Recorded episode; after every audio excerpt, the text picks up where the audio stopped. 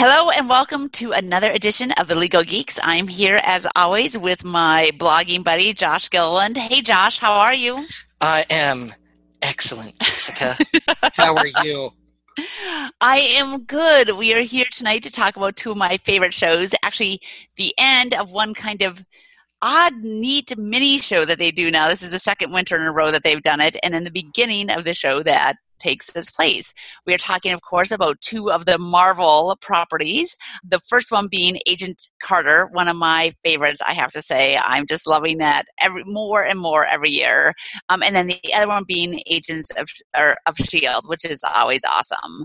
So uh, we're going to talk about the two tonight. We just saw the first episode of the spring season of Agents of Shield, and we can also talk about what happened this year in Agent Carter. So, Josh why don't you kick us off with some of your thoughts? I have many. So I, I both shows are marvelous. They are timely, if you will. That being said, Carter was a lot of fun this season. And so where you yes. have it's like I love Daredevil, I love Jessica Jones, and they're dark and they're brutal. Agent Carter went the it's okay to have fun direction they they have, we're in LA in like the great heyday, the golden era of you know movie making. So the studios, come on, it's fun. It was fun. They had great humor. Sousa yeah. especially had humor from who is that clown to I swear to God I'm on my last nerve. And it's like I I really identify with him. Brock on he, he just great. That was a lot of fun and they had great legal issues. In my opinion, reminded me a little of Leslie Nielsen's Police Squad, with the SSR oh. scientist in the back who's doing all the different experiments. He's, yes, true. He, he's just a heartbeat away from doing experiments where they do accident recreation with somebody getting shot, and and the well, you see, Peggy, cats have lungs and thus need air to breathe. They're a heartbeat away from that, and I enjoyed it that was fun. So some of the legal things that I saw in it that I appreciated, those writers actually have a good grasp of the law. They know that when Peggy was going around yeah. the, the arena club, putting in wiretaps without a warrant, like that was bad. And you had Thompson saying, You needed a warrant. And like he actually, it's like, okay, somebody's actually read the Fourth hey. Amendment. Yay! Follow the law. Woo-hoo. It's like, and then they dealt with corruption, like with the federal judge being on the take, and it's like, okay, so they actually mm-hmm. they're doing good stuff here. Uh, there was this weird thing with Peggy littering, and the first being when she was with Wilkes. And they go to the bakery to get change so they can make the phone call. And she throws the donut on the ground. And that would be littering by today's laws. Now, we didn't quite have the same littering laws in 1947 in California that we do today because there was this thing called the 70s. No concerns about stuff then. Yes, I know. I'm like, no environmentalism in the 40s. Yeah, you know, people driving along, throwing things out the car window. It's like, dude. Yes. It's so, I don't know why she, I think she did that twice with throwing stuff on the ground. It's like, wow. It's, it's like, that's weird. I, I, granted, she was frustrated and I get that, but it's like, that's totally littering. And other issues, they kept flirting with excessive force. So after they break Dottie out of the SSR holdings facility, Sousa shoots her with a neck, uh, net, pardon me. Yes. And Peggy stuns her. Well, being on the safe side, she stunned her again. Yeah, I thought that second one that was bothersome. Actually, I was like, you know what, Agent Carter, I expect better of you, even when it does come to Dottie. And I have to interrupt here for a second and say, you know, Dottie in season one was scary, but I didn't really, you know, she wasn't a big bad that you like. I love Dottie this season. In fact, my only complaint about the season was there should have been more Dottie. Like, she was awesome. I love how she actually, the only person she liked and respected was Peggy. Um, she thought the rest of them were a bunch of jokes. So I just wish we had seen more of Dottie because I was really enjoying her in this season. Her interrogation torture scene was excellent. Just well yeah. acted because she showed no fear it's like I pulled out my own teeth with pliers. There's nothing you can do to me. ha ha ha, and then Whitney Frost walks in, and it's like, oh, that was not what I wanted to see happen. And it things got real. Alien powers are a little bit scary, yes. It did remind me too, I'd say interjecting for another second back to old TV Geeks now, I think is it old? The that's a pilot scene of Alias where um, Sydney Bristow gets her teeth pulled actually, and again, very badass about it. And I'm just thinking, holy freaking fudge! Like I would not want to even try to survive that. So it actually it made me think back to Alias and her pilot episode with the awesome pink hair. Well said. The it made me think because again, this is how I roll. What are the rules for excessive force? And the jury instruction to bring a claim for excessive force under the Fourth Amendment, because we are dealing with federal agents here, is a plaintiff must establish that the amount of force used was not objectively reasonable under the particular circumstances. Dottie was netted, shocked, unconscious, and then Peggy zapped her once more for Jesus. And that, I mean, Dottie bounced. It's like, you can't do that. You know? No. It, case law where somebody, like, you know, where you have police excessive force, where somebody gets stunned, the second stun if somebody's on the ground and incapacitated is excessive force. So they did, they showed Peggy using excessive force. And then with the CEO of Roxxon getting the lobotomy zap, uh, how much brain damage did he get from that? So there's there's that. Uh, yeah. Other things. Yeah, over and over and over. So Howard Stark employing all those women as production assistants. I really hope they had a good good contract, so it doesn't sound like legalized prostitution, and uh, that that could be bad.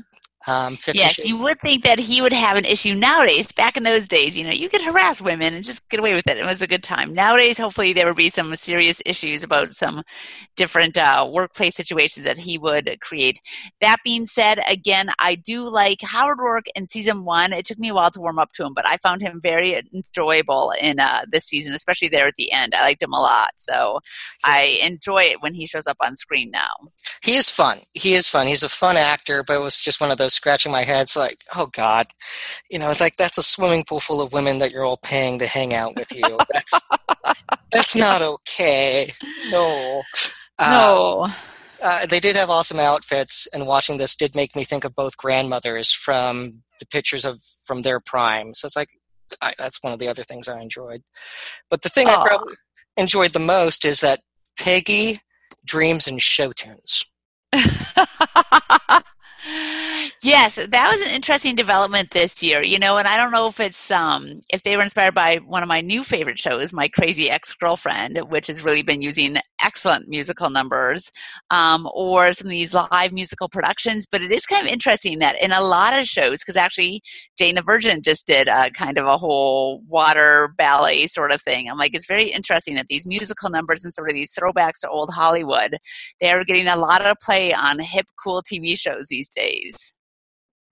Yes, and for the record, we will not be breaking into show tunes at any point in time. I don't have the skill set to do it, even though on a recent road trip with a buddy, we did break into Bohemian Rhapsody because that was it'd, nice. be, it'd be wrong not to. But I can say we will not have a Legal Geeks musical podcast because I, I can't. I the doctor. I have no musical talent. I could offer up my kids could do a lovely recorder slash clarinet kind of performance. Um, they do that at home a lot for me, so I'm happy to share that with everyone. I'm sure they would love that. But yeah, aside until we get to that episode, there will be no music and, and no dancing. I can't dance either. You know, since it's an audio production, we could have interpretive dance because no one would see it, so that that would be fine.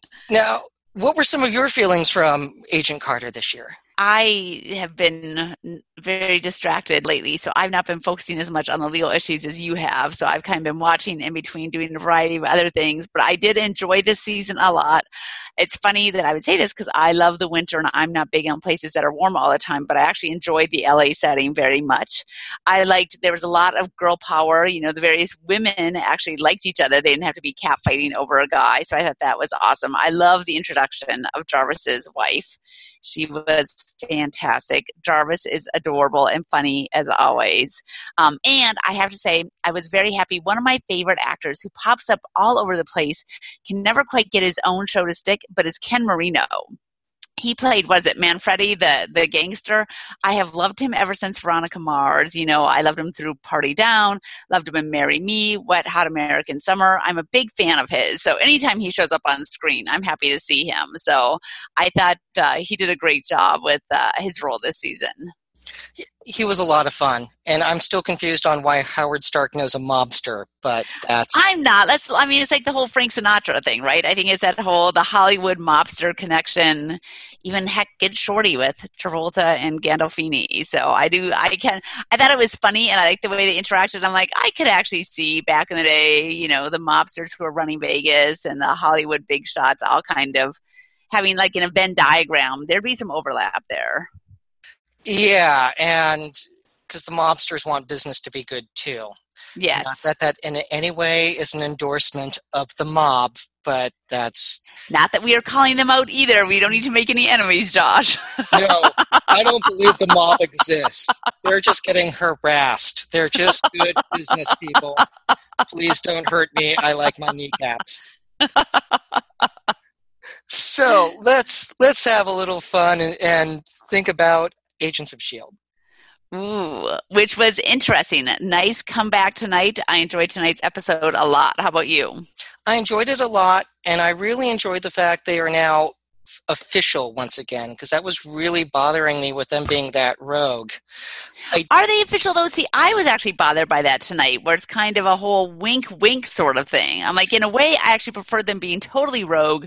I'm not comfortable with our government being like, you don't exist, but you do exist, you know, kind of this whole gray thing that there isn't any civilian supervision over. So that bothered me a lot. So, about that, since I, I had a let's just say that there was someone on the East Coast who is in the judicial branch of government who shot a note saying you want to research this right now and and, and so I was able to do a little research prior to to tonight's podcast because Ooh, again nice. we, have, we we have you know an East Coast person who said I will help you and hey you want to look at this because it made me think I, I had a huge problem with that because yes, it's good that the president, the fictional president of the United States, said, like, hey, I don't know how you guys are still in existence. It's like they should all be shot on sight at this point in time. We've we've gone over the long list of crimes that go from racketeering to treason to insurrection that they've committed. And it was good to see the fictional President Ellis say, the public doesn't forget crashing helicarriers in DC. It's like, good. They there would have been hearings over that. People, yes. People aren't going to let that one slide the president's authority for black ops has some interesting twists and turns because mm. Congress does want to know what the hell's going on. Right. Now, there are cases where what is appropriate presidential power and then what isn't. So when you think back to the Constitution and separation of powers and who's supposed to do what, yes, Congress declares war.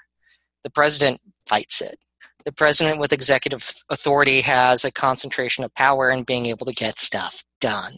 You know, we do have, uh, it was started in 76, and I just read over the hearing transcript and the report from the creation of the Senate Intelligence Committee. And the, oh. the person who testified for the CIA was the then director, George H.W. Bush. Yes. The minority ranking member was Barry Goldwater. And it's, it's a good read of, hey, we want to know what's going on, but like, what's the right balance here? Huh. So looking at a couple law review articles, and I'll put the citation in, in, in, the podcast notes, that there are different ways to look at like what fits. Going back to the founding fathers on what can the president do black op wise and what can Congress do. Now the president can't outright violate the law. And so Good. employing shield I think would be doing that. So that's a yeah. problem with fictional President Ellis. Examples of uh, presidential power being used in war making situations and, and con- convert uh, operations range from um, emergency situations that, that I think SHIELD could fall under. Uh, those would be Lincoln building up the army after getting sworn in. Uh, states are in rebellion. Congress is not there to, to act yet. And so that was an emergency.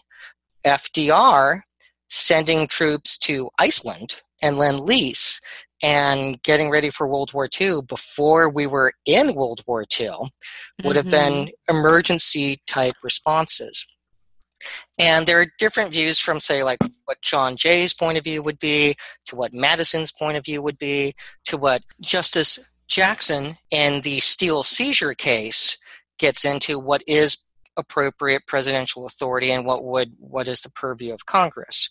So Shield should be because under, we don't have like our constitution does not provide for an emergency powers kind of situation so Yeah, but we still look at what's an emergency and being able to, to do it as opposed to an implied power. Uh, so there is the we're going to do this by executive orders to response, and it's never fully been challenged in court because Right. you, always, you always have the struggle between Congress and the president, which is the way it's supposed to be. We want that oversight taking place. However, if there is a clear and present danger to the United States, we do want the president saying, yeah, we're going to fight this. However, the president can't just create an agency out of thin air uh, because that does require funding, which means you need Congress involved. And Congress has a responsibility to the American people, and also Article 1 of the Constitution, to provide oversight, provide funding. They want to know what's going on because you don't elect, elect a king. So Ellis's use of Shield, it's like, yeah, he could have the ATCU, which in theory by now should have some congressional approval to exist. So in theory, creating a black op unit, that's something that governments do. That's something our government has done. hmm But for me, I look at this and go like, Shields conducted their own foreign policy in violation of the Logan Act. They've decided who to kill, which would not conform with our standard policies on targeting someone for death. And so I, there are some big issues where Phil Coulson's decided to commit murder, as did Jemma Simmons. So everybody in S.H.I.E.L.D. needs a pardon. yeah That, that wasn't discussed. Either Congress needs to pass an amnesty act, or everyone in uh, Shield gets a mulligan from yeah from the from the president, going like, okay, don't do any of that again, because you still have to follow the Constitution. Well, but even if you do have that, I mean, even tonight, for example, one of the things that struck me is when they captured, essentially arrested and imprisoned. I forget what her real name was, but Mack called her Yo-Yo, the the new Inhuman that I liked a lot, the Colombian woman. But I'm like, all right, so this is from somebody you know outside the United States, really involved in a very domestic, local kind of issue, possibly stealing guns from the police, even if her motivations were very good. Basically, arresting or kidnapping her, depending on how you want to look at it, and imprisoning her then back outside of Colombia. I'm like, all right, there are all kinds of jurisdictional, territorial kind of issues there, sovereignty, you know, authority to act, major issues with that. Yeah, that's what we call an act of war. Yeah. So, like, that's not okay. Now, it did look like Shield posing as who doctors. Again, I Oh. wasn't sure, but it looked like World Health Organization on- on their cards Okay.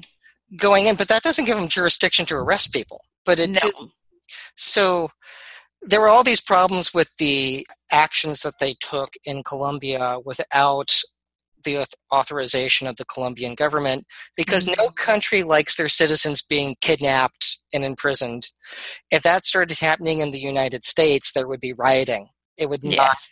If the UN suddenly started, no, we're going to arrest people, cops would open fire on the blue helmets.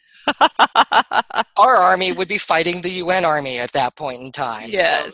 so we don't do that. So no. So that was the big red flag for me tonight. That and the whole, you know, You're not really going to exist, but you're going to exist. So it does seem like S.H.I.E.L.D., as always, likes to live in kind of a very gray zone from a legal perspective. Um, Agent Coulson, you know, again, it's one of those things, well, well, he seems like a good guy, but this is also why we have laws because it doesn't matter if you're a good guy or a bad guy. You're supposed to follow these rules um, because it's always scary to give that much power to one person. And he does seem definitely like a man on the verge of a nervous breakdown. Yeah, and you really don't get to boss around the president. Yeah. That's, that's not how it works. Because you, he, he should have had a far more uh, respectful tone to the president as opposed to, I know what's going on and you don't. It's wrong.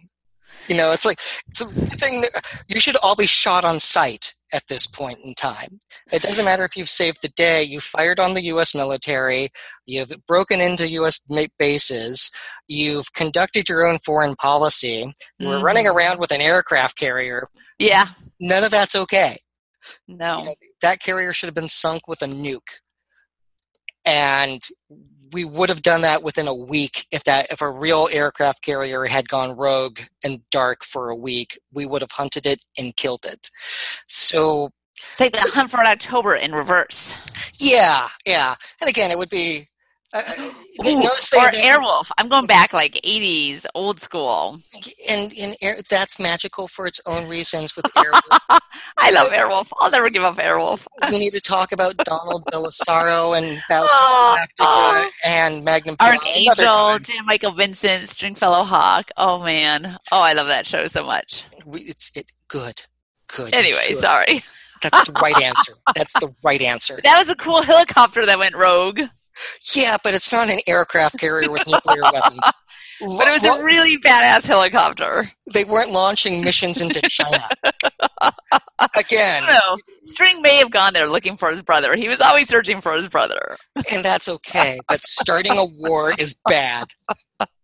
And that's the problem I've had with S.H.I.E.L.D. Now, Yes. I'm hoping they're starting to fix that. This could have been the beginning of a big course correction to go, let's let's have this be more legit because we went too far outside the norm. And it's bad when the good guys start looking more like the Punisher than Shield. True. And and that's been my gripe, but I think they're headed in the right direction now. Plus we get to talk about John Jay and Madison and and I know. Look So- at you, man. before I was a legal geek, I was a history geek. So well, I'm sure with Agents of Shield this week, this uh, season, and of course leading into the new Captain America: Civil War, we'll have plenty more to talk about, and I'm sure you'll get in many more historical references. I'm trying to figure out how I can get some lyrics from Hamilton into this discussion at some point. So that's my new obsession. yeah, I, I've yet to see that and I would love to. So yes. I would love to see it too. I have not seen it, obviously, because I love Madison, but it is not New York. We don't have Broadway here. But I have been streaming the music on Amazon Prime. So if you have Amazon Prime, you can stream the music, and it is fantastic. I'm like, I cannot believe they found a way to make songs about this stuff. So it is brilliant. it's, uh, it warms my heart and I'm trying not to cry. So with that, America, Jessica, everyone, stay geeky. Stay geeky, America.